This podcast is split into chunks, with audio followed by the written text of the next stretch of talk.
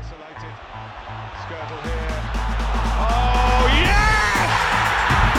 Welcome to Manchester United!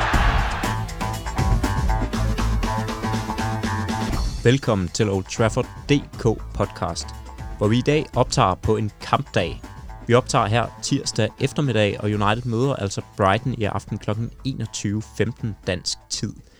Kampene kommer virkelig thick and fast i øjeblikket, som man siger i England, og vores udsendelse i dag kommer derfor heller ikke så meget til at have karakter af en decideret kampoptakt, men i stedet vil vi altså forsøge at komme omkring de lidt større linjer, som vi har set tegne sig her på det sidste. Og der er altså rigeligt at tage fat på. Fodbolden er virkelig tilbage, selvom rammerne stadig er uvante. De sidste tre måneders ubesvarede spørgsmål presser sig nu for alvor på for at blive besvaret oven i hinanden. Og vi skal altså forsøge efter bedste evne hernede i studiet i dag at holde tungen lige i munden og tage fat i nogle af de mange udvalgte svar, som lige nu presser sig på. Fordi hvad har kampene indtil nu lært os? Hvem er i form? Hvem synes at være langt væk fra holdet? Hvad er egentlig Uniteds ideelle startelver? Og hvordan står det til med bredden i truppen? Hvilken rolle får FA-koppen pludselig for Uniteds sæson? Det er nogle af de mange spørgsmål, som vi i dag skal vende øh, hernede i studiet. Og så skal vi altså også tage afsked med et af de største talenter i United i nyere tid, nemlig Angel Gomes, som faktisk stopper i klubben i dag. Hvad fortæller hans exit os konkret og generelt om Uniteds talenthåndtering? Er afskeden et tab for United, eller måske snarere et tab for Gomes selv? Det skal vi forsøge at øh, få svar på, og så skal vi også selvfølgelig kigge frem og se på, hvilke perspektiver Uniteds genåbning af sæsonen i større træk lægger op til. Sidst, men øh, desværre ikke mindst, så kommer vi nok heller ikke udenom kort at vende den store tragedie, som jo altså udspillede sig torsdag aften i sidste uge, da Chelsea højst overraskende slog Manchester City med 2-1, og dermed jo spillede det første mesterskab i 30 år i hænderne på Liverpool. Hvordan skal man forholde sig til det som United-fan, og hvad kommer det egentlig til at betyde for magtforholdet mellem de to klubber? Det forsøger vi at vende i dag, hvor fokus dog bare rolig, mest af alt er på alt det positive, som heldigvis også rører sig i vores egen klub for tiden. Og med mig i studiet i dag til at zoome ind på tingenes tilstand i Manchester United, der har jeg fået besøg af en gammel ven af programmet. I kender ham sikkert godt derude, hvis I er vant til at lytte til vores podcast. Han er en aktiv stemme på Twitter også, hvor han øh, blandt andet er hurtigere ude med sin karaktergivning efter Uniteds kampe, end Roy Keane er ude med riven efter Uniteds spillere. Så plæderer han ofte for Paul Pogba som anfører for klubben. Og så er han vist også selvudnævnt formand for Victor Lindeløfs uofficielle fanklub. Det er naturligvis Daniel Vådskov, jeg refererer til. Velkommen til, Daniel. Tusind tak. Og min øh, anden gæst i dag, han er hentet intern fra Old Trafford DK's egne rækker. Han har været med her før os, men øh, det er første gang, at øh, jeg har fornøjelsen af at have ham med her i studiet. Han øh, studerer journalistik på Syddansk Universitet, og øh, så er han jo skribent på Old Trafford DK, øh, Selver Elesovic. Velkommen til dig også. Jo, tak. Mit eget navn, det er Jonathan Dam Seldorf, og jeg er vært på programmet i dag, hvor jeg skal forsøge at komprimere dagens pressede program ned til en lille bouillonterning af en udsendelse, og dermed jo lidt forsøge at imitere den virkelighed, som lige nu også gælder for hele Premier League-dækningen i disse dage. Lad os komme i gang.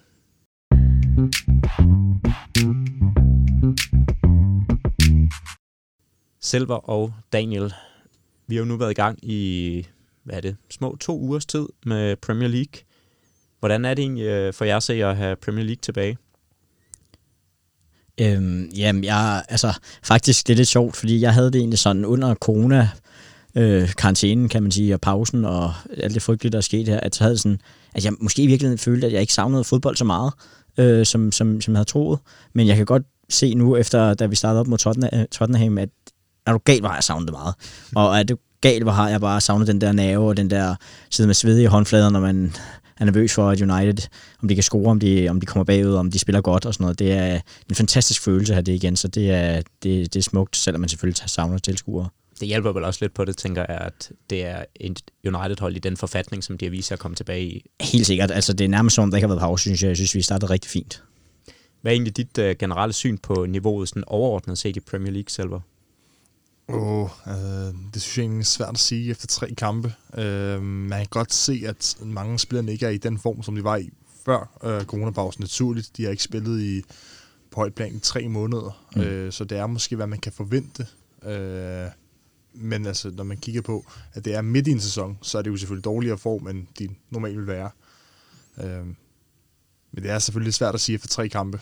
Øh, også fordi der er kommet en regel med, at man kan skifte fem spillere mm. i en kamp, og det skifter jo virkelig også rytme i en kamp, øh, modsat hvor man kun havde tre før.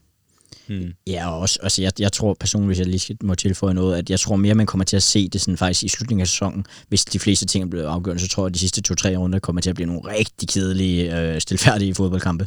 Men den tid, den sov. Men hvis du skal prøve at, at se på United, øh, Daniel, hvor, hvor stærkt synes du egentlig, at, øh, at de står her efter coronapausen? Jamen, men, men jeg ved ikke, om man skal sige overraskende, men rigtig, rigtig stærkt synes jeg. Jeg synes, vi har spillet en, en solid og god kamp mod Spurs, som vi desværre kun får uafgjort, som vi burde have vundet, og som måske kan komme til at bide os lidt i røven i forhold til den der fjerdeplads med Chelsea's irriterende sejr. Jeg må sige det, nu kan man heller ikke bruge City til noget, når man endelig skal bruge dem til noget. Øhm, og så spiller vi... generelt bare ikke rigtig bruge dem til noget, kan man det? Nej, men give den kamp havde regnet med, at de kunne i hvert fald kunne tage et point. Men, men, men og mod Sheffield synes jeg, at vi leverer en, en af de mest helsøbte præstationer, jeg har set meget, meget længe. Øh, så var det selvfølgelig som Norwich, der var, det kom vi tilbage men som var ret, ret øh, flyvsk, lad, mig, lad os sige det på den pæne måde. Øh, men grundlæggende synes jeg, udover nogle spillere, der som selv var også inde på, der ser lidt øh, rustne ud, så synes jeg faktisk, at vi kommer rigtig, rigtig stærkt ud, og det, det glæder mig. Hvem har imponeret jer allermest øh, for United? Oh, altså Martial, altså man kan ikke komme udenom Martial øh, i den anden kamp selvfølgelig. Det at man, han laver det første hat i lidt over syv år. Ja, øh, det kommer, Robin van Persie. Han var jo også bare eminent i den kamp, altså han er involveret i, i alt. Men jeg synes, at han var lidt usynlig i første kamp. Mm. Øhm, anden kamp, der, altså, eller ved, kamp mod Norwich, mener jeg, der kom, bliver han kun indskiftet. Øhm, jeg ved ikke om hvem, der har imponeret som sådan jo. Øh, jeg har været lidt spændt over selvfølgelig Bruno Fernandes mm. og Paul, Paul Pogba som begge to har startet fint. Øhm, Bruno Fernandes var en slap, og Paul, ba- Paul Pogba, øhm, der hvor man kan forvente, han skal mm. være, som den verdensmester han nu er. Ja, nu siger du der, hvor man kan forvente, at han skal være, men det er vel ret beset, hvis man skal være ærlig, længe siden, at man set Paul Pogba levere på så højt et niveau, som han har leveret på i de her første par kampe, eller hvad? Altså nu har han jo også været skadet i mere eller mindre et halvt år, men han, han startede på sæsonen var jo fremragende. Altså han var jo vores bedste spiller de første 3-4 runder mod Chelsea, gjorde han jo, hvad der passede ham. Øhm, jeg synes også, at sluttede rigtig stærkt af i sidste sæson. Men som du selv siger, jeg er jo åbenbart øh, kongen af Paul Pogba's fanklub, selv på, selvom jeg selvfølgelig også godt kan se lidt ind, og godt ved, at ham og en, især en agent har opført sig tåbeligt på nogle områder. Men nej, jo, han spiller rigtig godt, og jeg kan, jeg kan sindssygt godt lide om den der rolle. Lidt, tilbagetrukket, men ikke som det der 6'er, men som 8'er, hvor han har Martic, som jeg jo også synes har været imponerende. Øhm, nærmest fået sin tredje ungdom øh, United, øh, hvor han både, hvor han heller ikke skal ligge med alt pres på sig selv, og hvor Bruno han tager et kæmpe ansvar, så Pogba ligesom kan ligge og diktere og styre spillet sammen med Martins. Det klæder ham sindssygt godt. Øh, så, så kan han selvfølgelig stadig en gang imellem komme ind i feltet og bidrage med sin teknik og sit overblik og sin løb. Øh, jeg tror, vi kommer til at se en virkelig, virkelig afgørende Paul Pogba i resten, resten af sæsonen. Er der nogen, der så omvendt har skuffet jer her i, øh, i de første par runder for United? Altså, en anden, som jeg også er formand for, det, hans fanklub, det er jo Fred. Øhm, og jeg synes desværre, han er, ser ret sådan rusten og lidt, øh, lidt, lidt sløv ud på en eller anden måde. Jeg tror, hans momentum er en af de spillere, der har brug for et momentum for ligesom at, at fortsætte. Det, det skal ligesom bygge op igen. Jeg synes heller ikke, McTominay er kommet specielt godt ud, og jeg synes også, Rashford naturligt nok, efter hans øh, voldsomme rygskred der, ser lidt... Øh, lidt øh, øh, de skal lige i gang, lad os sige det på den måde. Men jeg synes ikke, de er skuffet på den måde. Men det efterlader jo lige pludselig det helt store spørgsmål, fordi nu havde Manchester United jo op til coronakrisen i hvert fald, man havde set ud til, at man havde fundet en rimelig ideel startopstilling. Øh, selvfølgelig havde man heller ikke øh, Paul Pogba, og i den sidste periode heller ikke Marcus Rashford til, til rådighed. Det har man så lige pludselig nu. Hvad, hvad er så egentlig, hvis alle mand er klar, som det ser ud lige i øjeblikket, hvad er så for jer så egentlig lige pludselig Uniteds idealopstilling i jeres optik? Oh, ja, det, er, det er sgu et godt spørgsmål. Det kommer også ind på modstanderen. Øh, men altså, vi ser jo alle sammen det reger som hvad hedder det, fast målmand, så på, på baksene må der vel næsten være One Bissaka og Shaw. Øh, midterforsvar, der har Maguire jo holdt skansen rigtig fint gennem hele sæsonen. Øh, så det, kan man diskutere, hvem hans marker skal være, om det skal være Bailly, øh, Lindeløf, Turen Sebas, så skade nu har været det meste af sæsonen, så ham kan jeg ikke rigtig involvere i den diskussion den ligger nok mellem Bayer og Lindeløf. Det er lidt øh, længere, det kan godt være en lidt længere diskussion. Og så er der selvfølgelig diskussion omkring midtbanen. Jeg tror ikke, de fleste er store tvivl om angrebet, hvem der skal være med i der. Men øh, midtbanen, øh, alle vil jo gerne have Bruno med. Nogen vil gerne have Pogba med. Og så er der lidt en kamp om, om man skal have McTominay, Fred eller Martic med. Jamen, det er vel nemlig det. Det er jo lige altså, pludselig en, en kæmpe kamp om, omkring de midtbanepladser. Ja, det, og det er jo fedt netop også, fordi Martins han ligesom har fået sin tredje luft i United og bidrager så stærkt, som man gør. Altså, hvis jeg skulle helt, hvis jeg skal se lige nu på det, som, som spillet er lige nu, så vil jeg klart mene, at øh, der ikke er noget spørgsmålstegn andet end ved... Øh, andet end ved, om det skal være Martins, Fritz eller McTominay på, på, på den der sekser. Og lige nu, som Martins spiller, synes jeg ikke rigtigt, at man kan sætte ham af, selvom jeg gerne vil spille med Fridge. Men ellers er jeg helt enig med, med, med Selvers. Øhm, og så vil jeg også mene igen, fordi jeg er så stor fan, at jeg synes også, det er svært at skulle sætte Lindeløf af for Bailly, for Lindeløf har spillet sindssygt godt i hele sæsonen. Øhm, og er en sindssygt klog forspiller. Jeg er ikke enig i dem, der siger, at de ikke passer sammen. Jeg synes netop, at Maguire og Lindeløf passer meget bedre sammen end Maguire og Bailly. Øh, fordi Bailly, han altid et par kamp har han 2-3-4 situationer, hvor han skal ud og lege Tarzan. Øh, og det ikke altid går så godt. Øh, men men det, er vel, det er vel den eneste, de eneste positioner, der sådan lige kan diskuteres. Det, midter, det ene midterforsvar for nogen i hvert fald, og så er sekseren der. Ellers så er det, ja, det siger sig selv, Martial og, og, øh, og øh, Rashford øh, og Greenwood øh, op foran, som er Pogba og, og, og Bruno på midtbanen sammen med Martins lige pt. Ja, nu, øh, nu indledt øh, jeg har lyst til at sige sæson, det føles som en helt ny sæson, men, mm. men indledt øh, genåbning af den her sæson, øh, indledt United jo med, øh, med Daniel James ellers øh, på højre kanten, som mm. øh, man jo også ofte så inden coronapausen. Han ser ud til at være glædet lidt ud af startopstillingen. Er det øh, for jer se et udtryk for, at øh, Greenwood han simpelthen bare har overhalet ham indenom? Ja, men også fordi jeg synes, Daniel James han er en spændende spiller og har hjertet med sig, og hans attitude er upåklagelig. Men, men han er jo ikke en spiller til de der kampe, hvor vi skal lægge forsvaret op, som stort set alle de kampe, vi kommer til at spille resten af sæsonen er. Øhm, ikke lige nu i hvert fald, og der synes jeg bare, at Greenwood han er bedre. Han er også blevet fysisk større og teknisk bedre, kan bedre indgå i kombinationerne. Så jeg kan faktisk ikke rigtig se særlig mange kampe til, til Daniel James fra start af resten af sæsonen i hvert fald. Ja, Greenwood, han øh, ligner jo lige pludselig en, øh, en helt anden spiller. En spiller, der måske er blevet tre år ældre på de her tre måneder, og også taget øh, efter sine tre kilo på i ren muskelmasse. Og det, øh, det skal jeg altså øh, hilse at sige, at det, det synes jeg i hvert fald øh, i min optik godt kan ses på, på de billeder, man har set af ham. Det er jo virkelig en spiller, som, øh, som ser ud til at være i en, øh, en rivende udvikling lige i øjeblikket. Um, og det bringer mig lidt videre til en anden spiller, som øh, jo desværre lidt ser ud til at have været gået i stå det, de sidste par, par år i sin øh, udvikling. I hvert fald så er det nu ført til, at øh, Angel Gomes, som øh, jo ellers i en årrække har været betragtet som vel et af de største talenter i øh, Manchester United, øh, ja, hans kontrakt udløber i dag, og øh, det har jo været begrænset, hvad vi har set ham i den her sæson. Han har været øh, involveret i fem førsteholdskampe i alt i løbet af den her sæson, og altså de tre af dem har været i Europa League, og så kun to gange som indskifter i Premier League. Han har været genstand for rigtig mange rygter i løbet af sæsonen. Der har været snak om interesse fra Chelsea blandt andet, og, og omdrejningspunktet for, for alle de her rygter har selvfølgelig været hans kontraktudløb, som jo nu er en realitet. Man er øh, ikke blevet enige om en forlængelse. Det bekræftede øh, Ole Gunnar Solskjaer på det seneste pressemøde da han blev spurgt direkte ind til, øh, til den unge englænder. Så han er altså nu fortid i klubben, Angel Gomes, efter 13 år i øh, Manchester United. Hvad, øh, hvad siger I egentlig til, til den udmelding om, at øh, Angel Gomes nu øh, som, øh, som 19-årig er, er fortid i øh, United? Øhm, ja, altså, øh, jeg, jeg, kan, jeg har lidt svært med at blive enig med mig selv faktisk, fordi på den ene side, så må jeg indrømme, at jeg aldrig har set det store lys i Angel Gomes. Øh, jeg synes, han, han er teknisk rigtig dygtig, men han er ekstremt lille, og når man er så lille for at klare sig i Premier League, så vil jeg mene, at man skal være teknisk et niveau over de andre, det synes jeg ikke, han er, eller være lynhurtig, og det er han jo heller ikke. Øhm, I forhold til de rygter, der også i forhold til den løn, han kræver, så synes jeg heller ikke, det giver mening, at, at United skulle bøje sig for ham. Og jeg synes jeg slet ikke, det minder om en Paul Pogba's sag, som havde været langt mere dominerende på diverse ungdomshold, end, end Angel Gomes har. Øhm, når det så er sagt, så kan jeg også godt forstå ham, fordi at det er sådan, når han ikke kan få mere spilletid, når hans konkurrenter ind til Bruno kom, har været Juan Mata, Jesse Lingard og, og Andreas Pedata, der kunne hjælpe med, ikke har gjort det særlig godt for United i lang tid efterhånden, så, øh, så det er også svært at se, at, at, at Solskjaer ser det store lys i ham, eller tror på ham, når han ikke kan få lidt mere spilletid, eller i hvert fald komme foran en af dem. Så på den måde synes jeg også, det giver mening for ham at søge en ny men jeg er ikke sikker på, at det kommer til at gå ham bedre, hvis han skifter til eksempelvis Chelsea. Men du siger, Daniel, at du, du aldrig har set det, det helt store lys i ham, men, mm. men det er jo imod væk en spiller, som da han fik debut i, øh, på førsteholdet i maj 2017 som, øh, som 16-årig, og med, altså med 16, som 16 år kun 263 øh, dage var den yngste debutant siden Duncan Edwards, da han, mm. øh, da han afløste Wayne Rooney med, med 10 minutter igen mod, mod Crystal Palace.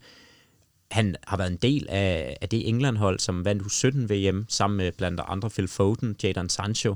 Han har været anfører for England på både U16, U17 og U18-niveau. Og så var han altså i, i 2017 øh, den yngste spiller nogensinde i klubben til at modtage øh, the Jimmy Murphy Young Player of the Year Award. Mm. Så det er jo en spiller, som, som man internt i klubben i hvert fald har, har regnet for værende et, et ret stort talent. Er det, er, er, er det skuffende, at han, han ikke er har vist sig at, at, at udvikle sig i, øh, i større grad, eller, eller hvad, hvad, hvad læser du egentlig ind i, øh, i den her øh, den her sag, hvor han, øh, hvor han nu ja, øh, er fortid i, øh, i Manchester United selv?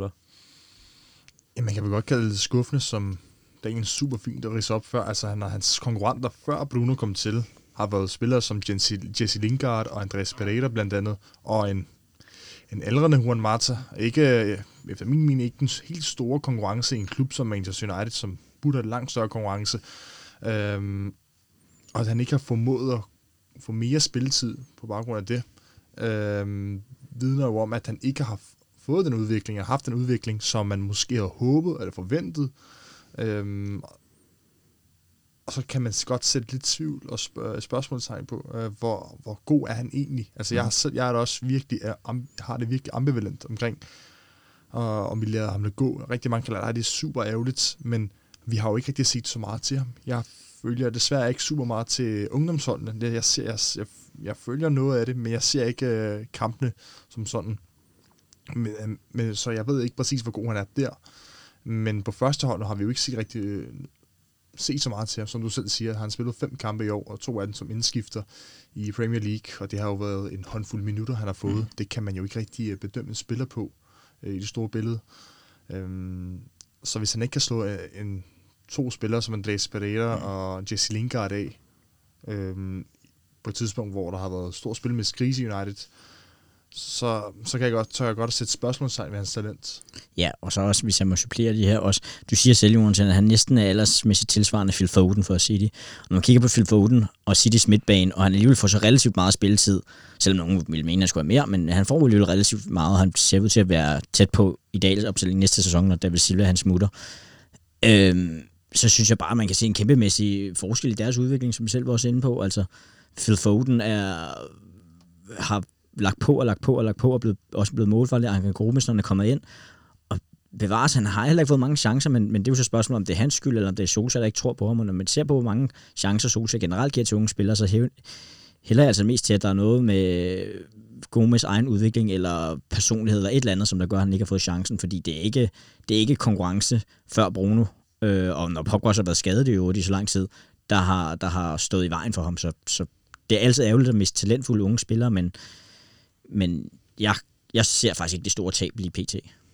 Fortæller det her måske også noget omkring balancen eller sådan fordelingen mellem, hvad det egentlig er, der i sidste ende udgør en talentfuld spiller, fordi altså, han er jo Angel Gomes gennem tiden blevet, øh, blevet sammenlignet med nogle af de helt store, som eksempelvis Ronaldinho, og vi har jo også tidligere haft øh, nogle enormt store talenter i Manchester United, som Ravel Morrison, øh, Nick Powell, Foto Mensa og også Adnan Januzaj, som, som der har været kæmpe forventninger til på baggrund af deres tekniske kvaliteter, men som måske har, har manglet et eller andet mentalt, og omvendt, hvis man så ser på nogle af de spillere, som har haft succes med at bryde igennem i Manchester United, som eksempelvis Scott McTominay mm. og Brandon Williams, så er det måske været, været, været spillere, som, som i, i højere grad har, har udmærket, udmærket sig på andre kvaliteter, som eksempelvis fight og, og dedikation.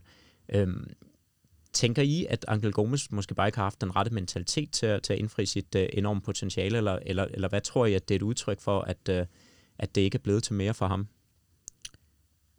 Øhm, åh, jeg synes, altså, nu er jeg så lidt på, men det, det er svært at udtale sig om spillers mentalitet, selvfølgelig, når man ikke er i dagligdagens træning, men det, det kunne godt lidt tyde på det, ja. Men jeg tror også, mere det også kan noget, noget mere handler om, sådan, om settingen og de tidspunkter, spillere bryder igennem på, fordi de her sidste, ja, siden Ferguson stoppede, har United været en spillemæssig rute og en krise, identitetskrise, som vi har vendt mange gange før. Og der tror jeg måske lidt, at det er nemmere for spillere, der er kendetegnet ved fysik og ved fight og ved enormt meget energi og løb, øh, som har ligesom været det, vi har manglet og har skulle brug for at bryde igennem frem for de der lidt mere neat tekniske spillere, øh, som fordi han bliver jo, han bliver jo mast i kampen, og det, for at få en spiller som Ankel Gomes ind på holdet, tror jeg, at man skal have et meget mere velfungerende hold. Så jeg tror måske ikke nødvendigvis, det kun er hans skyld, men, men det virker bare mærkeligt, som vi har allerede været inde på, at med den konkurrence, inden Bruno kom til, øh, der ikke har været nærmest, at han så ikke kunne få bare lidt mere spilletid. Så, så jo, det kan da godt pege på, at der har været et eller andet med noget attitude eller indstilling til tingene, men, men det, igen, det er svært at sige. Men altså forlydenderne går jo på, at United efter sine faktisk tilbød ham en, en ret fin kontraktforlængelse, som, som han jo så i sidste ende valgte at takke nej til. Øhm, I frygter ikke, at, at Gomes går hen og laver en, en Jadon Sancho eller en Paul Pogba for den sags skyld? Jo, altså det, det gør man da. Altså vi sad jo også lige og snakke om det før, at vi begyndte at optage, at øh, man, man, man har det igen ambivalens, fordi på den ene måde ønsker jeg jo ikke øh, Angel Gomes det værste, jeg ønsker ham selvfølgelig kun det bedste. Øh, så ønsker jeg jo, at han får succes fremover, men man vil da selvfølgelig sidde med en lidt ærgerlig følelse, eller en meget ærgerlig følelse, hvis han nu skifter til for eksempel Chelsea, eller hvis vi nu går Jadon Sancho-vejen og skifter til tysk fodbold, og går ud og blomster op, øh, og at vi så senere hen skal gå ud og bruge 100-120 millioner euro på at hente ham tilbage øh, i en form for Pogba øh, mm. deal igen. Øh, det, det sidder man jo og frygter lidt, øh, så man er lidt, man har det lidt øh, på en blandet måde. Øh, for, fordi selvfølgelig vil man gerne se ham blomstre op, men man ønsker jo ikke, og, man ønsker ikke noget dårligt for, for et ung talent, der bare gerne vil få, opfylde sine egne drømme og fungere godt i fodboldverdenen. Nu er det jo altid sådan, uh, ja, kan man, man kan diskutere, hvor, hvor givet det er at, at gå med på de her kontrafaktiske, hypotetiske lege, men, men lad os nu sige, at han rent faktisk går ud og udvikler sig til at blive et kæmpe talent i Chelsea eller et andet sted.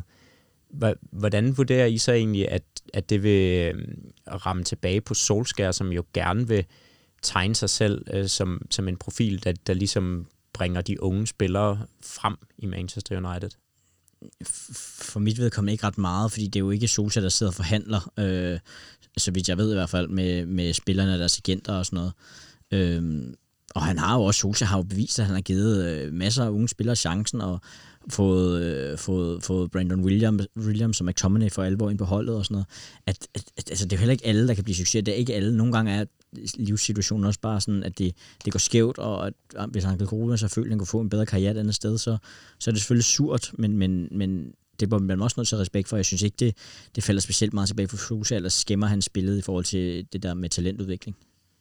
Det, det kommer super meget sendt på øhm, den tid, hvis vi nu kigger om 3-4 år frem i tiden og ser, hvor United egentlig er henne. Mm. Er, er man så et sted henne, hvor man hvor Bruno kommer op i alderen, og måske er blevet slidt, og ikke er på det niveau, som man gerne vil have ham, og man også mangler en midtbanespiller, tænker, hvad, hvad blev der af den spiller, som jeg nu havde i Arjen Gomes, hvis han må blomstre op i for eksempel Chelsea.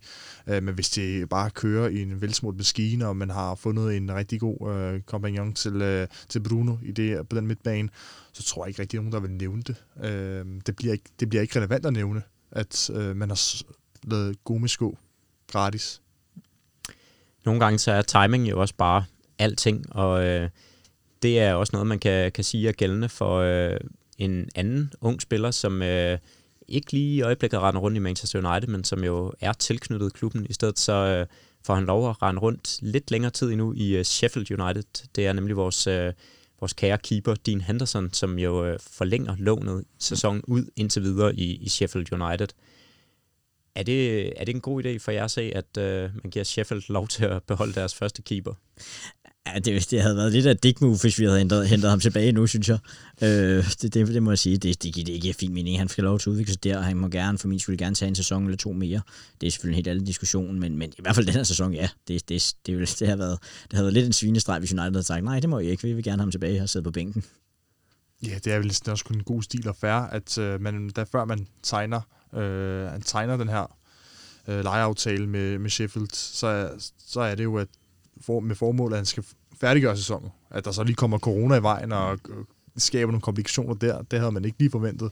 Men jeg synes selvfølgelig, at han skal spille, øh, spille sæsonen færdig. Men vi, som United, altså nu, nu priser vi hele tiden, at vi er Manchester United. Øh, så skal vi jo heller ikke frygte et hold som Sheffield. Øh, vi skal jo ikke trække øh, en målmand ud af deres hold, fordi vi frygter, at et, en oprykkerklub, nu skal jeg ikke være respekt for Sheffield, at det kun i gåsetegn, kun en oprykkerklub skal gå ind og udfordre United om Champions League-placeringerne.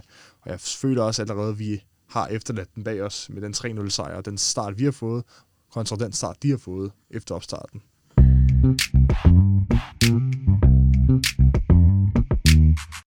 Og med det, så springer vi altså videre til det knap så mundre punkt på dagens dagsorden, fordi torsdag aften, så blev det jo altså en realitet.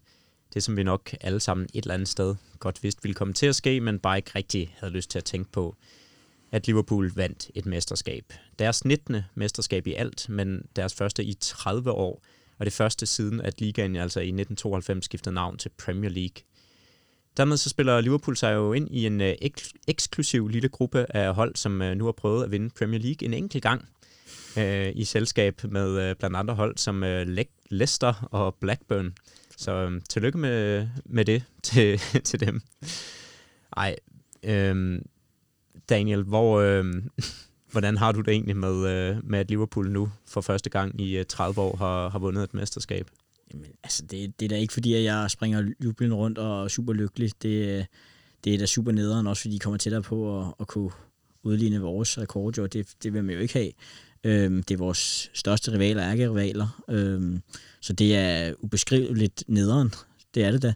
Når det så er sagt, så, øhm, så havde jeg for længst vendet mig til tanken, fordi der har været corona, men det havde ført så meget, så det er sådan, det har, det har sgu taget det værste af maratonen for mig, også fordi de ikke har kunne fejre sammen med fans, så det kan vi så glide lidt salt i såret med, at, øh, at, at så det har ikke, det har ikke været det der bybillede, synes jeg, hvor der har været en milliard Liverpool-trøjer over det hele samlet øhm, her. Så, så det har egentlig lagt en dæmper på det, og nu, så, nu prøver jeg egentlig bare at ignorere det så godt som muligt.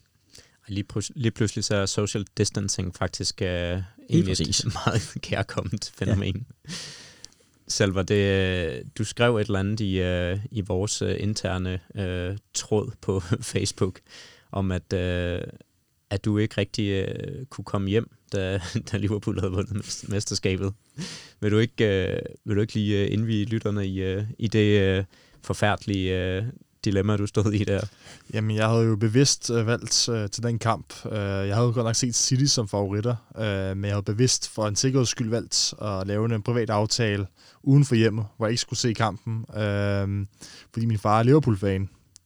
Og da jeg så ser, eller, sætter mig ind på en bar, og der er cirka 10 minutter tilbage i opgøret, så ser den så 2-1. Jeg tjekker livescore, og jeg ser, at Fernandinho er blevet udvist. Så, kan jeg, så ved jeg jo, at, det, at de kun skulle bruge et point, Chelsea, øh, for at øh, give Liverpool sejren. Så kunne jeg godt øh, fornemme, hvad, hvad klokken var slået. Og at, øh, at, at, at gaden måske bliver et, bedre, et hyggeligere sted at sove, end at komme hjem til en, øh, en Liverpool-glad far, øhm, som nok var blevet rimelig glad for det første mesterskab i 30 år. Øhm, jeg valgte så alligevel at tage hjem, øhm, og min far sad selvfølgelig med det mest smørrede smil øh, nogensinde, og han er så... Jeg havde så lidt svært ved at ønske ham tillykke med, at jeg gjorde det. Og Han er så også den eneste Liverpool-fan, jeg har ønsket tillykke med det. øh, de venner, som har trollet med lidt øh, på Messenger og andre de, øh, sociale medier, har jeg simpelthen bare været nødt til at ignorere. Jeg, jeg bliver nødt til simpelthen at spørge ind til, hvordan har det været at vokse op med en far, som er Liverpool-fan? ikke så slemt, som man skulle, måske skulle tro, også fordi han har øh, nogle særlige fodboldværdier. Øh, han, har, han har ikke noget had til United. Han har, han har stor respekt for traditionelle klubber, mm. og det gælder på tværs af alle lande. Øh, han, har langt, han kan langt mindre lide øh, City mm. og Chelsea, grund af deres øh, nylige historie med mm. opkøb og oliepenge. Øh, så det har ikke været så slemt, men altså, der, der, vi stikker der lidt til hinanden. Øh, før i tiden var det mig, der stak meget til ham. Nu, nu ligger den øh, hos ham. Øh, Ja, fordi jeg tænker, det har vel også været nemmere, trods alt, i øh, de glade Ferguson-dage, at, at være søn øh, af en øh, Liverpool-fan, når man selv holdt med Manchester United. For, for, tænker du, at det her det egentlig kommer til at, at ændre noget nu i, øh, i styrkeforhold mellem United og Liverpool, og dermed også i, i håneretten mellem øh, dig og din far? Ja, altså lige nu ser Liverpool super stærke ud, og de har en masse unge spillere, øhm, så jeg ser ikke lige, at det bliver stoppet som sådan. At det kan godt være, at de ikke vinder næste år. Uh, det, er bare, det er ikke fordi, jeg tror, de går ind og vinder 4-5 mesterskaber i træk, men altså, det, det kommer til at være et hold, der, der dominerer England de næste mm. mange år. Øhm, og så bliver det spændende at se, hvor meget de kommer til at dominere. Og, og, og Citys, øh, den her Champions League-karantæne kommer til at spille noget ind. Mm. Det kommer til at spille ind de næste to år, om hvorvidt de kan hente de de store spillere, de gerne vil have ind. Øh, og det kan jo betyde, at Liverpool det kan bane vejen for, at Liverpool kan dominere to år endnu. Fordi der føler jeg selv, at United er i samme bog som Chelsea, at de er i en udvikling lige nu, øh, og de ikke ligger til at vinde mesterskaber lige den næste sæson. Ikke? Det mener jeg ikke selv. Mm. Øh, specielt ikke efter det her corona, der det tror jeg stopper. Godt. Hvad, hvad, hvad, hvad tænker du, Daniel? Hvad, hvad forventer du af Liverpool i, i de kommende sæsoner? Jamen, jeg er helt enig med selv. Altså, man, kan ikke, øh, man kan nærmest ikke være uenig. Altså, Liverpool kommer til, så længe, især så længe Klopp er der, jeg kan se Liverpool dominere de næste 10 år. Øh, ikke ved at vinde de næste 10 år, men ved at være i top 3 de næste 10 år, med, så længe Jürgen Klopp er der. Fordi han er også en rigtig stor del af det der. Han gør spillere som Wijnaldum og Milner og Henderson til verdensklasse fodboldspillere åbenbart. Det, det må kræve noget helt særligt øh, man management, fordi at, så er de heller ikke bedre. Øh, men jeg vil så også sige, jeg synes heller ikke United er langt fra. Jeg, jeg tænker et par signings, rigtig kvalitetssignings til, som vi alle som snakker om, til højre kanten. Nu ved jeg godt, jeg går lidt tager sikkert sig det næste spørgsmål, Jonathan, men, og måske en, en endnu kreativ midtbanespiller, øh, så, så vil jeg ikke vurdere, at United har et, på papiret i hvert fald dårligere hold end City eller, eller, eller Liverpool. Øh, så er det jo mere spørgsmål om, om ham vil sidde på bænken, om han er rigtig god nok taktisk i de helt store kampe. Det kan jeg stadig have min tvivl om. Ja, fordi nu, øh, som, som du siger, foregriber du lidt med øh, næste ja, spørgsmål. Så, så, så, nej, men, men det er så fint, så lad os bare springe ud i det. Altså, altså hvor, hvor står United egentlig? Øh, og det kan, du kan også få lov at svare selv i, i forhold til, til Liverpool i, i næste sæson med den indskrevne præmis, at man henter, henter Jadon Sancho. Mm. Men man kommer helt sikkert tættere på, fordi vi får i Jadon Sancho som... Øh hvad hedder det, Daniel kom øh, indirekte på, øh, ind på før, at vi kommer tættere på. Altså, da han er jo en glimrende spiller. Det, det, det er en position, vi har, vi har hungret efter en ny spiller på øh, i rigtig mange år. Øh, vi har ikke haft nogen ordentlig højre kant, siden Nani var i sin prime. Mm. Øh, man kan selvfølgelig diskutere, om Valencia også øh, var det, men han, han blev rykket ud på højre bakken. Så vi har manglet en spiller på den position, så vi kommer helt sikkert tættere på Liverpool. Mm, ja, så jeg kan godt se United spille med om mesterskabet men jeg ser dem ikke gå ind og tage mesterskabet. Det tror jeg ikke på. Øh, jeg ser Liverpool og City som for stærke. Lige i hvert fald, fordi de skal forholde os til Liverpool. Mm. City er måske lidt svær diskussion at tage nu, i, i forhold til den karantæne, der måske mm. ligger. Den kan vi tage efter, de har fået deres dom, hvis der bliver en dom. øhm, men som dagen siger, vi mangler et par signings, der skal 3-4 signings til, og måske lige et næste år, hvor de kan spille sig ordentligt i gear og kende hinanden, hinanden og bedre at kende, som Liverpools hold også har gjort. De har jo også været længe undervejs. Det tog godt nok, at Klopp har været det siden oktober 15, så det har jo taget et par år at bygge op, og mm. som selv, Sosa selv sagde efter, vi tabte til Paris i den første kamp, at der går to år, før man er oppe på, på et vist topniveau. Det mener han. Øhm, og i år har været det første, Næste år kan være det næste. Der kan vi bygge videre på. Og så må vi jo se, hvor vi ligger derfra. Lad os så prøve at, at redigere spørgsmålet en anelse, og så skrive Sancho ud og sige, Manchester United henter ham ikke. De, øh, nu læste jeg i dag, at, øh, at, der, mm. at de efter sine har meldt ud, at de højst vil betale 50 millioner pund for Jadon Sancho. Det tvivler jeg på, at man får Dortmund overtalt til, at øh, det er en passende overgang, som så lad os nu sige, at det er et udtryk for, at United rent faktisk er ved at trække følehornene lidt til sig, og ikke har lyst til at gå ud og splashe total cash i den her coronatid på en Jadon Sancho. Er man så stadig nogenlunde på omgangshøjde med, med Liverpool, eller hvor lang, hvor lang tid går der før, at man, øh, at man kan, kan sige, at man vil være det? Nej, det, det er man selvfølgelig ikke. lad mig lige tilføje til det, du startede med at sige, Jonas, at ja, det, det lugter rigtig meget, at nu går forhandlingerne for alvor i gang, når man ligger ud med, at Dortmund vil have 100 millioner, United vil 50, men så ikke vi ender på 75-80 stykker eller sådan noget, når, når den signing formentlig forhåbentlig kommer på et eller andet tidspunkt. Øh, nå, det var lige et tidsspring. Øh, men det er klart, altså, vi ikke, hvis vi ikke får noget topkvalitet ind til den der højre kant, det stadig Daniel James. Ikke et ondt om ham, han er en fantastisk spiller med et stort potentiale, men, men ikke, vi mangler noget andet. Nogen, der kan sætte nogle spillere forstående og kan noget mere x-faktor, som vi også har fået med Bruno og Pogba tilbage og sådan noget. Men det er klart, at hvis der ikke kommer noget ind, og vi bare fortsætter med den her trup, så, så kommer vi stadig til at skulle ja, kæmpe mere om en, en fjerdeplads. Øh, jeg, jeg synes virkelig, at vi mangler den der top, top højre kant, og en, en, en ekstra kreativ midtbanespiller til at supplere Pogba og Bruno, vil jeg sige. Hvis, hvis vi får det ind, så, så kan jeg ikke se, det kan godt være næste år måske lige, lige hurtigt nok, men så vil jeg godt give selv ret i, at så om, om to år, så kan jeg ikke se, hvorfor vi ikke skulle blive engelske mestre igen.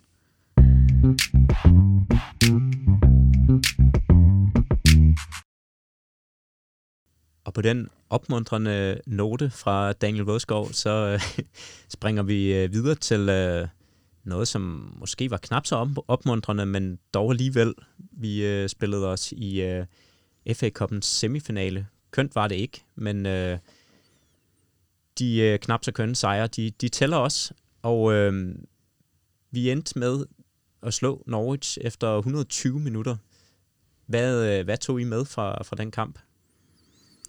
Øh, ikke, ikke, jo, at vi, at vi fik sparet en masse spillere, og de, der var heldigvis ikke super mange, der spillede 120 minutter. Det er lidt ærgerligt, at det var sjovt, fordi har er altid lidt bange for at gå i stykker, men, men, men ellers så var det mest bare videre engagement, en god, god mulighed for et pokal øh, og spare spillere, og det var, det var det, det handlede om. Jeg synes, præstationen var selvfølgelig skuffende, men, men men det er, hvad man forventer, når man, forventer, når man skifter otte mand. Øh, jeg sad og var mest irriteret over, at vi skulle ud i 120 minutter, ikke bare afgjort det i 90 minutter, fordi der lige var en koncentrationsblunder fra, fra Romero i, i målet der. Nu nævner du, at, øh, at man igen startede med, med Luke Shaw. Han har jo øh, startet øh, alle Uniteds tre kampe her. Hvad, hvad ligger I egentlig i det, at Brandon Williams, som jo ellers øh, inden corona så ud til at være, være godt inde omkring holdet, at han ikke har startet inde i øh, en eneste kamp, og og faktisk ikke har været i aktion i de, øh, de to foregående Premier League-kampe? Altså, jeg ser det som øh, et forsøg for Solskjaer på at øh, få, få gang i show, også fordi han kan være en spiller, der har brug for nogle kampe, mm. altså nogle kampe i benene, før han virkelig så til. Han har egentlig fået en udmærket start, og synes, han spillede fornuftigt mod Tottenham, gjorde også egentlig også rimelig godt mod Sheffield. Øh, Øh, Norwich var en helt anden kamp, der var det lidt mere kompliceret. Øh, det var der også for hele holdet, men han skulle lige i gang. Men jeg var lidt bekymret for, hvorfor han skulle spille øh, 120 minutter. Mm. Men jeg, jeg, jeg, jeg er enig, altså jeg, jeg, jeg synes nu egentlig faktisk, at var rigtig, rigtig god øh, før corona, og også har været, som selv vil sige, på rigtig fin her indtil videre. Øhm, ja, jeg havde gerne set, at Brandon Williams fik den der kamp, dels for at udvikle sig, dels for at spare Shaw. Øh, også fordi jeg kan, ikke, jeg kan ikke se Brandon Williams starte mod Brighton i aften.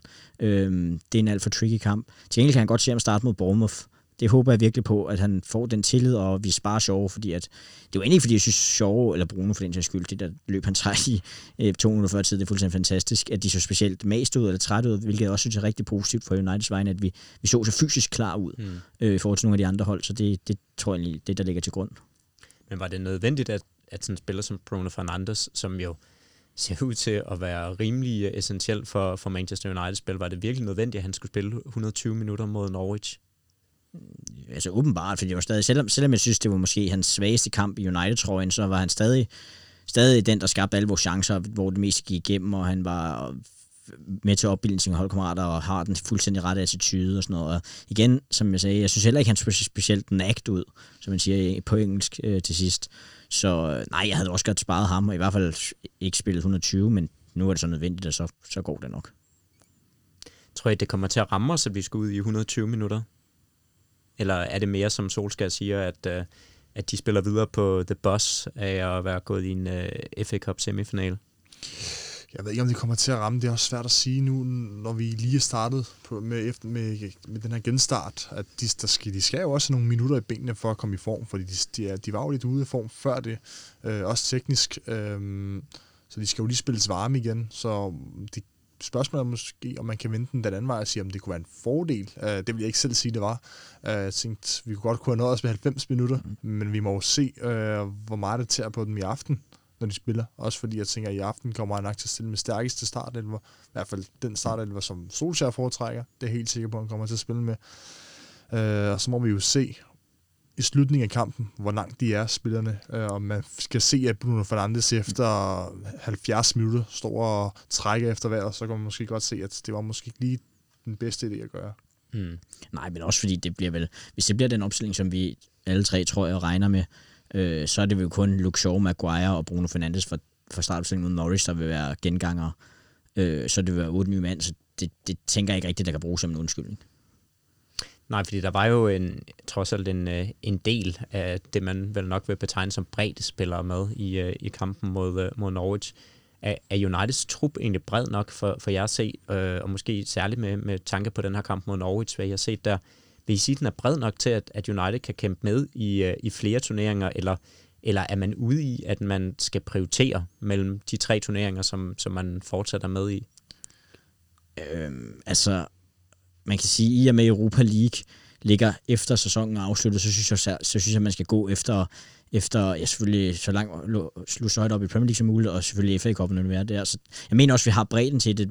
Vi har i hvert fald vi har kvantiteten til det spørgsmål, vi har kvaliteten. Fordi der er spillere som Lingard og Juan Mata og Diego Dalot, som jeg synes var sådan, de tre, de var sådan, altså det, det var uacceptabelt, det de leverede. Til gengæld så øh, gjorde Igalo jo, kan man sige, øh, hvad han skulle, og scorede endnu en gang, og dermed så har han altså faktisk scoret i alle de fire kampe, som han har fået fra start, og øh, det er faktisk en tangering af en el gammel rekord, øh, kunne jeg læse mig frem til. Der er nemlig kun én spiller i Manchester Uniteds historie, som har prøvet at score i sine fire første optrædener fra start for klubben før. Og nu øh, har vi udladt Arne Madsen-quizzen i dag. Altså, det er ikke fordi, der skal gå, gå quiz i den, men øh, jeg kunne da godt tænke mig lige at høre jer sådan på stående fod, om, om I kan hive den øh, ud af røven, hvem, øh, hvem det er, der er tale om. Har du et bud? Åh, oh, det ved jeg ikke. Jeg kunne egentlig godt uh, tænke mig at sige uh, Robin van Persie, fordi han, han scorede ikke sin første kamp mod Everton, der blev han skiftet ind, men efterfølgende gik der jo fyr og flamme i den mand. Ja, uh, jeg, kan, jeg kan afsløre, at vi skal noget længere tilbage i historien. Vi, vi, vi, taler, Norman Whiteside. Vi taler næsten 100 år tilbage i historien. Okay, så, så har jeg ingen bud. Nej, jeg er også jeg er blank, men du ved, jeg er altid blank på quizzer, så... Det, det navn, som I havde lige på tungen, begge to, det var Jimmy Hansen, no. som var en uh, local lad, som uh, scorede mod Hull City, Blackpool og Derby County i sine første tre kampe i Division 2 tilbage i 1924. Og så scorede han jo så også i sin fjerde kamp, øh, som dog først kom i september 1925. og øh, I må ikke spørge ind til, hvad han har lavet i den mellemliggende periode. Hvorfor han ikke har været i aktion mellem 1924 og 1925. Det kan godt være, at han har været, øh, været på bar. Eller, eller barsel. Ja, eller det. barsel. Det ved jeg ikke, om var så øh, udbredt for mænd dengang. Men, øh, men i hvert fald så, øh, så var det den rekord, som øh, vores nigerianske ven øh, tangerede. Og jo, altså dermed er ved at skrive sig ind i historiebøgerne i Manchester United. Han, øh, han har vel været et ret godt køb, skal, må man vel være ærlig at sige. Øh, kan Igalo for jer se være en, en permanent backup egentlig i United på angriberposten? Oh, det, det kunne han egentlig godt, også fordi jeg tror, han er, han er typen, der godt kan acceptere en rolle som backup. Det har han jo gjort. Han har, han har gået fra, fra en øh, kinesisk klub, hvor han tager, angiveligt modtager 300.000 pund om ugen, til at gå ned og få en løn på 100, 100 1000 pund om ugen. Mm. Det er nærmest velgørenhedsarbejde. Ja, han, sulter, ja, ja, han, han sulter. Ja, den stakkels mand går sulten i seng, ja. Ej, det tror jeg nok ikke, han gør. Altså, han ser rimelig godt øh, bygget ud. Så det, det tvivler jeg på. Men så han har jo... Øh, han har jo en kærlighed for United, det har han selv sagt, og det er der rigtig mange spillere normalt gør, når de skifter klubber, men han har jo gået tre gange så meget ned i løn, øh, og gået for at være fastmand i øh, sin klub til at være backup. Så jeg tror godt, han kan acceptere det af øh, den her backup-rolle med, med, med tanke på, at han spiller for sin drømmeklub, som han altid har drømt, som hans familie. Han siger jo selv, han har selv sagt før, at det, det er noget, ham og hans brødre altid har, øh, har drømt om at spille for United. Øh, nu ved jeg ikke lige, hvordan det går hans brødre. Det er også lige meget øh, øh, i fodboldverdenen. Øh, men altså, jeg er helt sikker på, at han godt kunne acceptere en backup-rolle. Øh, og det betyder jo virkelig noget, modsat hvis man, havde hentet en, hvis man henter en spiller ind, som er utilfreds og skaber problemer, som Solskjaer selv sagde, jeg vil hellere have et hul i truppen, eller have et røvhul i truppen. Mm. Mm. Ingen nævnt, ingen, ingen nævnt, ingen glemt. Men det er vel også en anden type, tænker jeg, end, end de angriber, som man ellers råder over i, øh, i klubben. Altså, øh, hvor, hvor, hvor vigtigt er, for, for jeg at se, er det egentlig, at man har den mulighed for ligesom at at bringe en anden plan i spil, hvis, ja. øh, hvis plan A ikke fungerer. Ja, men det, det er super vigtigt, og det er super fedt. Altså, fordi at man skal kunne, i moderne fodbold skal man være omstillingsparat, for at bruge et meget irriterende ord. Øh, men det, det er faktum, det skal man, og man skal kunne spille på forskellige måder. Det ser man også de bedste hold Liverpool, og man ved det eller ej, de kan spille på forskellige måder og spille med forskellige typer op foran. Og de ledte jo også med lys og lygte efter en Timo Werner, som godt nok passer rigtig godt ind i Liverpools system, men også er meget anderledes end Firmino for eksempel.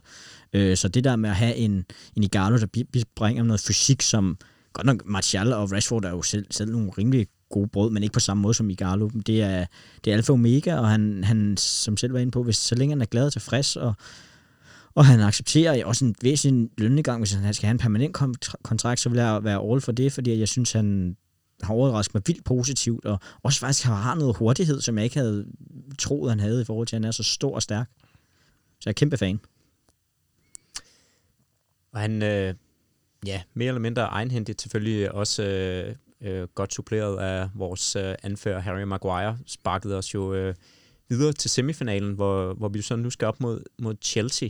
Øh, hvad forventer I egentlig af, af det opgør? Hvor stærkt står United til, til den kamp? Altså igen, som dagen tidligere kom ind på, så er vi jo egentlig kommet øh, rigtig godt ud efter den her øh, genstart, og man kan næsten ikke se, at der har været en pause, hvis man kigger på de resultater, vi har fået. Øhm, og vi har jo slået Chelsea tre gange tidligere i sæsonen. Øhm, og hvis man kigger sidste sæson med, der vandt øh, man, der, var, der spillede vi jo to kampe mod Chelsea under Solskjaer, og vandt den ene, og spillede den ene uafgjort i en kamp, hvor vi også var en smule bedre end Chelsea. Så vi har egentlig godt fat om Chelsea, og jeg synes også, vi står fint med, mod Chelsea, mm. men de er altså også inde i en god steam selv. Uh, og det er også... Uh, ja, ja, United og Chelsea ligger meget tæt over hinanden. Uh, så det kan godt være en 50-50 duel, uh, selvom vi har det her greb om den. Vi må jo heller ikke sove på det.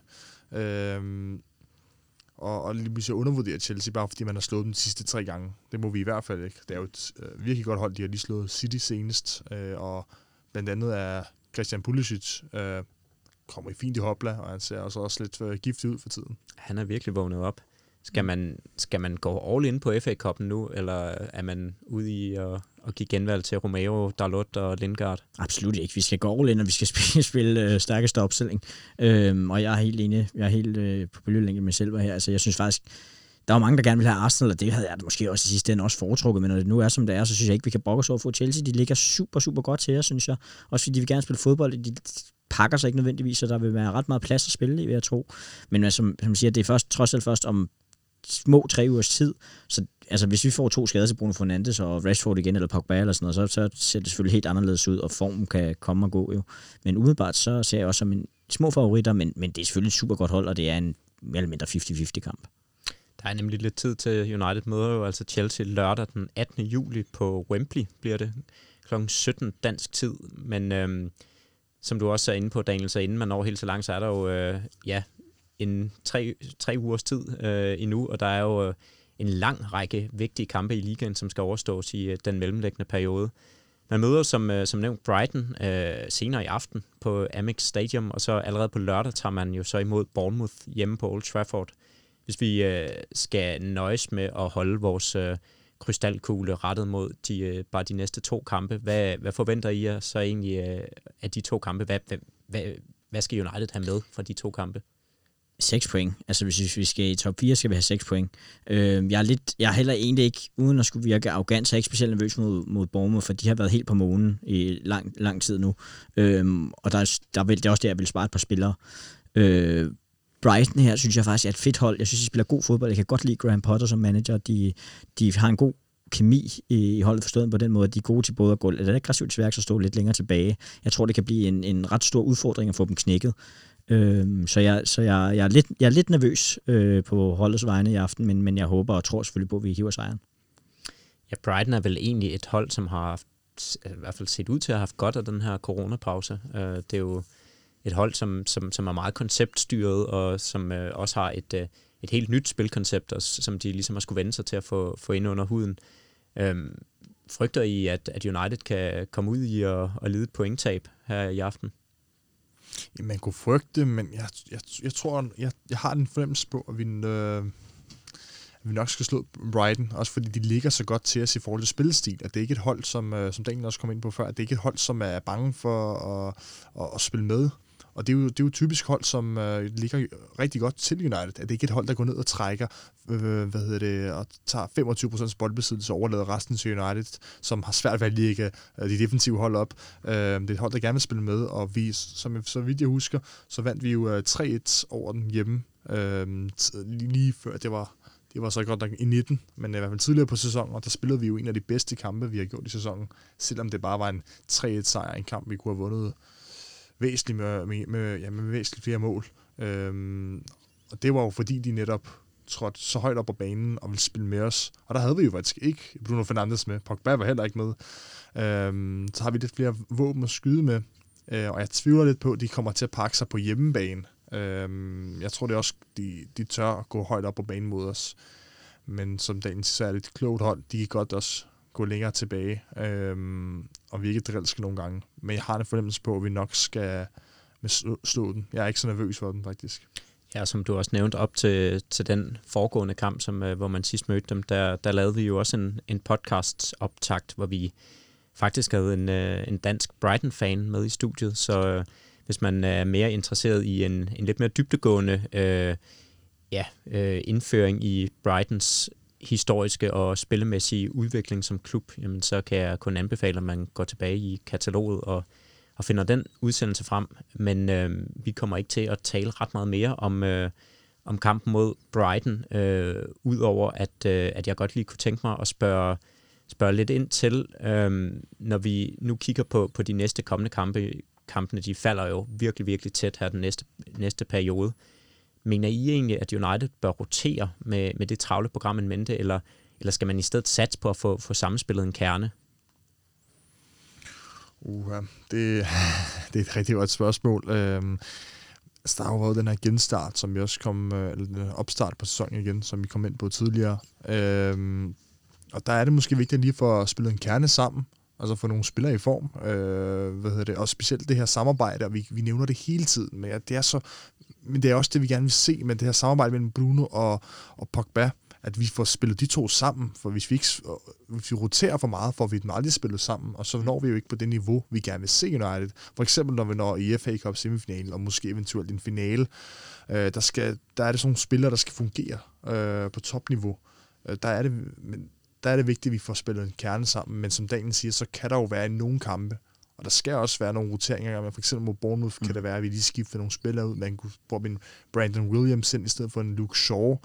Uh, man kan spille ja, McTominay ind på midtbanen, hvis vi nu spiller med Martins i aften, eller Fred. Mm. Uh, det er, vi har, der har vi igen de, der har vi flere uh, spillere at skyde med på midtbanen, og skifte uh, dem ud. Uh, på den her defensive midtbane mellem Martins, Fred og, og McTominay. Uh, og der er jo også nogle andre positioner, man kan rotere på, så vi, vi har truppen til at gøre det, og det kan vi også gøre, og det bør vi nok også gøre øh, i nogle kampe, selvfølgelig. Ja, jeg kan kun tilslutte mig det, jeg selv vil sige. Altså, jeg, jeg synes måske i virkeligheden mest, det er også, nu kan jeg ikke huske kamprummet direkte i hovedet, men jeg husker mange af kampene, og det er sådan, jeg synes umiddelbart, at Bournemouth-kampen virker som den mest, og det kan godt være, at det bider med røven her, hvis vi spiller 2-2 lige pludselig, men virker som den mest øh, nemme og overskuelige kamp i gåsøjne. Der, der vil jeg nok spare Shaw og Bruno i hvert fald, og måske også en, ja, Martins måske.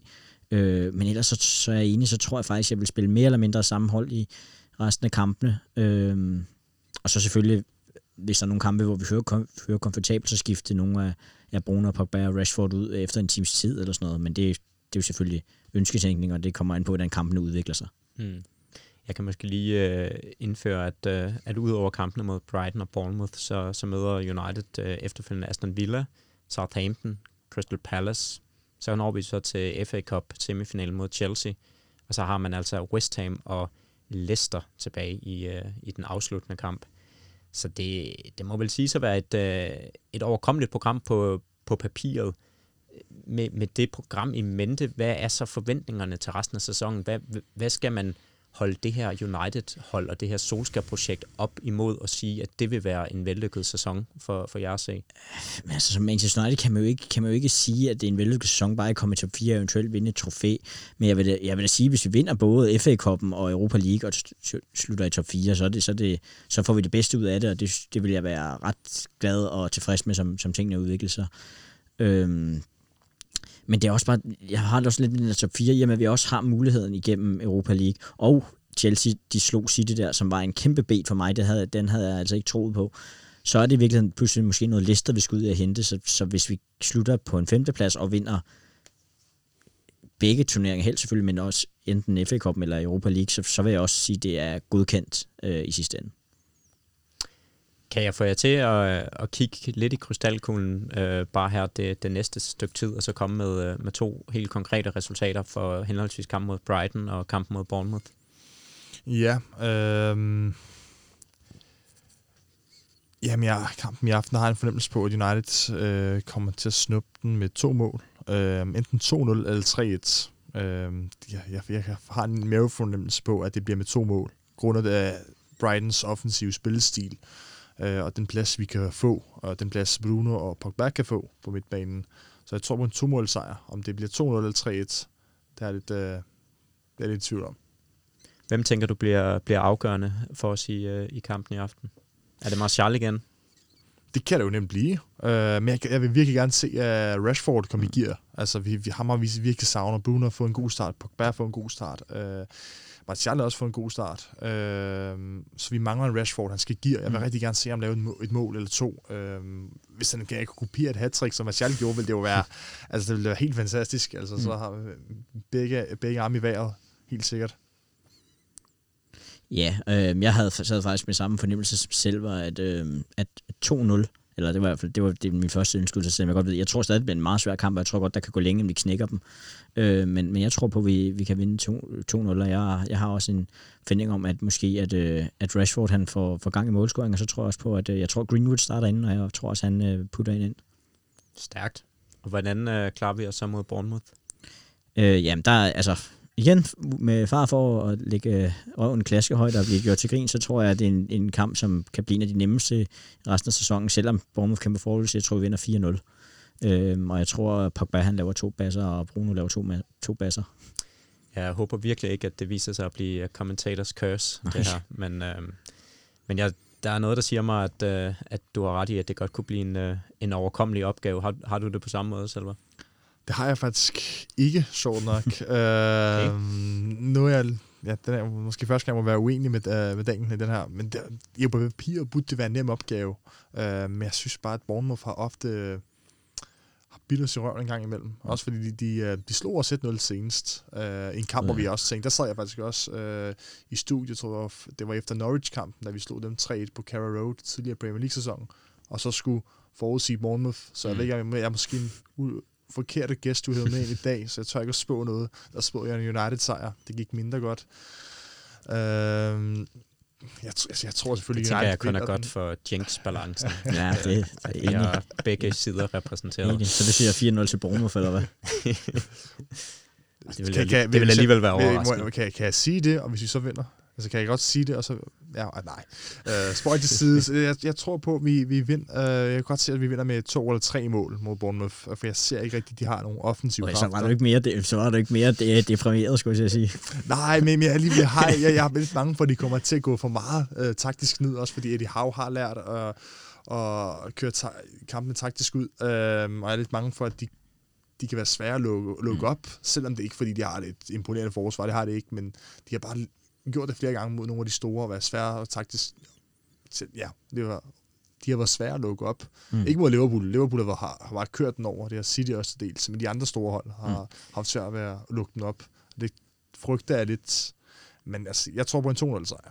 En 2-0 sejr. Så, ja, så jeg er ikke sikker på, at vi fik helt bragt Jenks regnskabet i balance. Men, uh, men lad os håbe på, at det bare er et, uh, et udtryk for... Uh, en velbegrundet optimisme, og at, øh, og at vi selvfølgelig ser frem mod 6 point i, i de kommende to kampe. Vi øh, er ved at være nået dertil, hvor vi øh, snart skal runde udsendelsen af, men øh, vanen tro, så skal jeg selvfølgelig lige give jer lov til øh, hver især at lufte en medbragt pointe, hvis I øh, har sådan en. Øhm, og Daniel, det kan være, du har lyst til at lægge for. Ja, jamen... Øh Ja, jeg har, det er bare et, på en eller anden måde, øh, tænker man skal til det, men, men et forsvar for, for David De Gea, som jeg synes bliver øh, ikke hitset, det er måske et stærkt ord, men bliver kritiseret for mangt og meget, også for nogle ting, som man ikke kan gøre for, og som ikke altid er mål, han lukker ind. Jeg ved godt, at vi har en Dean Henderson, som er super spændende, det er slet ikke for at tale ham ned, for jeg tror også på, at han kan være en kommende United-keeper umiddelbart. Men jeg synes bare, at der må put some respect omkring øh, David De Gea's navn med alle de resultater, de sæsoner, han har båret igennem, og så har han en okay, halvandet år, halvandet år, hvor det har været mere ustabil, vil jeg sige, men han har jo stadig haft masser af kampe, hvor han har reddet, reddet os. Vi skal bare tilbage til sidste sæson hvor, mod Spurs og mod Arsenal, hvor han har, ved ikke hvor mange redninger og viser verdensklasse præstationer. Øhm, og han har stadig et niveau, som jeg overhovedet ikke har været i nærheden af at se for din Henderson, selvom din Henderson er sådan noget måske bedre og en stærkere sæson. Men jeg synes bare, at det Rea, han har en, en aura og så meget ancienitet i klubben, at der bør være mere sådan respekt omkring den måde, der bliver skrevet og talt om ham på. Øhm, fordi han, han er jo om noget den mand, der har båret klubben i de sidste 7-8-9 år jo. Øhm, så ja, det var bare en opfordring til det.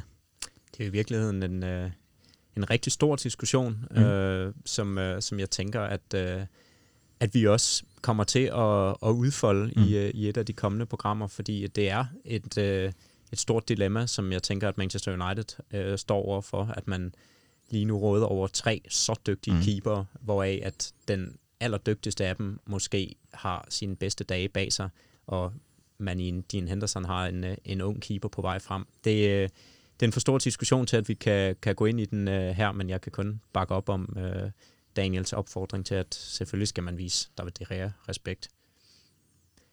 Selva, har du uh, haft mulighed for at sidde og summe tilpas uh, længe til at, at komme på noget i løbet af udsendelsen? Jeg, jeg, jeg, jeg må ærligt indrømme, at jeg tænkte på, uh, jeg havde lidt af den samme pointe uh, som, som Daniel. Det må jeg allerede indrømme. Har du en, anden, har du en anden vinkel? Jamen, det har jeg ikke, men jeg synes, Daniel fik sagt det, der skulle siges. Uh, jeg synes, det var synd at gentage, at han fik sagt det så fint. Uh, men så vil jeg uh, tage fat i en anden en. Uh, en spiller, som har tidligere været utrolig udskilt. Jeg har selv været efter ham masser af gange. Uh, vi har været udskilt, han har været udskilt blandt andet for at være for langsom på et uh, Solskjaer-hold, der skal spilles hvor der skal spilles hurtig fodbold, og det er øh, Nemanja Matic, mm. altså som Daniel også kom ind på tidligere, at det er en mand, som har fået sin øh, tredje ungdom nærmest. Øh, altså, det, det er helt vildt, hvordan øh, han er kommet tilbage og modbevist øh, både fans, men også Solskjaer, som i starten af sæsonen efterlod ham på bænken, mm. øh, og han var selv ude og kritisere Solskjaer lidt, øh, og man tænkte, uh, det, det lyder altså ikke særlig godt øh, for, for holdets kemi. Øh, men han, han har modbevist Solskjaer, han har modbevist fansene, virkelig modbevist mig. Jeg havde virkelig ikke regnet det. Jeg regnet med at se det fra ham, øh, specielt med den alder, han har øh, bag sig. Øhm, så jeg synes virkelig, man skal anerkende ham, selvom han ikke er den mest øh, den, den spiller, der har den største flair, eller den mest... Øh, er ikke den mest sexede. Ja, han er ikke den mest sexede, specielt ikke i sin løb, eller sin, sin, teknik, øh, ja, sin teknik. Det er ikke, han laver ikke de, de tricks, som Bruno kan, eller det, de driblinger, som Pogba kan finde på, og, og de finder, han kan. Så, øhm, så man, jeg synes, man skal anerkende Martis for det, han har gjort. Øhm, og han har måske endda vundet pladsen på midtbanen. Det vil tiden så vise, om han, det er ham, der starter. Jeg tror, at Bruno og Pogba starter i aften, og så kunne jeg godt forestille mig, at Martis også tager den øh, som tredje mand. Det er en ganske imponerende udvikling, han, er, han har gang i, Nemanja Matic, og øh, ja, det, der er mange positive ting at tage fat i omkring Manchester United øh, lige nu. Ubesejret i 14 kampe. Nemanja Matic lige pludselig spillet sig ind på holdet igen. Vi står i et kæmpe dilemma, positivt øh, dilemma i forhold til, hvem der skal udfylde øh, midtbanepladserne, øh, og øh, vi står med tre sindssygt dygtige keeper i truppen. Mm. Så øh, med de ord, så øh, vil jeg egentlig bare runde af øh, og øh, sige uh, tusind tak til øh, mine to gæster for at lægge vejen forbi og gøre os øh, alle sammen en del klogere på tingenes tilstand i Manchester United. Daniel Vodskov og Selva Ilosevic, tak fordi I vil være med. Selv tak. Selv tak. Og selvfølgelig også tak til alle jer ude, som har valgt at lytte med.